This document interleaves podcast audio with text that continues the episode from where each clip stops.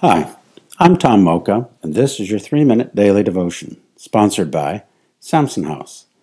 Our scripture today is Proverbs chapter 4, verses 24 through 27.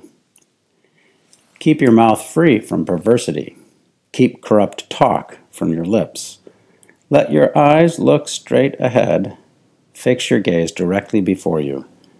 Give careful thought to the paths of your feet, and be steadfast in all your ways.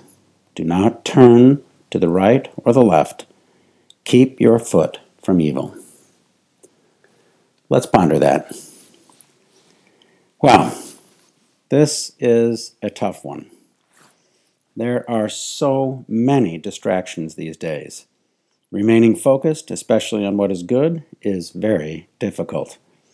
I'm thinking a contemporary translation of this passage might look something like this Keep your texts free from snarky comments. Keep sarcasm far from your thumbs. Let your eyes look somewhere other than your phone. Fix your gaze on things that are real. Be careful.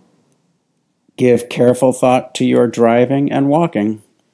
Rather than constant texting and swiping, no matter if you're politics or right or left, keep your phone from things that are evil. This is why Proverbs is constantly cautioning us to guard our hearts. The influences from outside are, threaten to corrupt us on our inside. It isn't easy, but it is imperative. One simple step in the right direction is to put limits on our phones. Try putting a device box in your kitchen, and when you arrive home, put your phone on silent and put it in the box. If you can't make it all evening without your phone, try putting it in the device box just during dinner, or playtime, or homework time. You get the point. In other words, give it a rest give you a rest. How can we pray about that?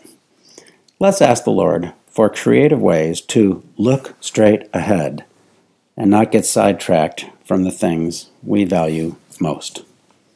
Thanks for listening and have a great day.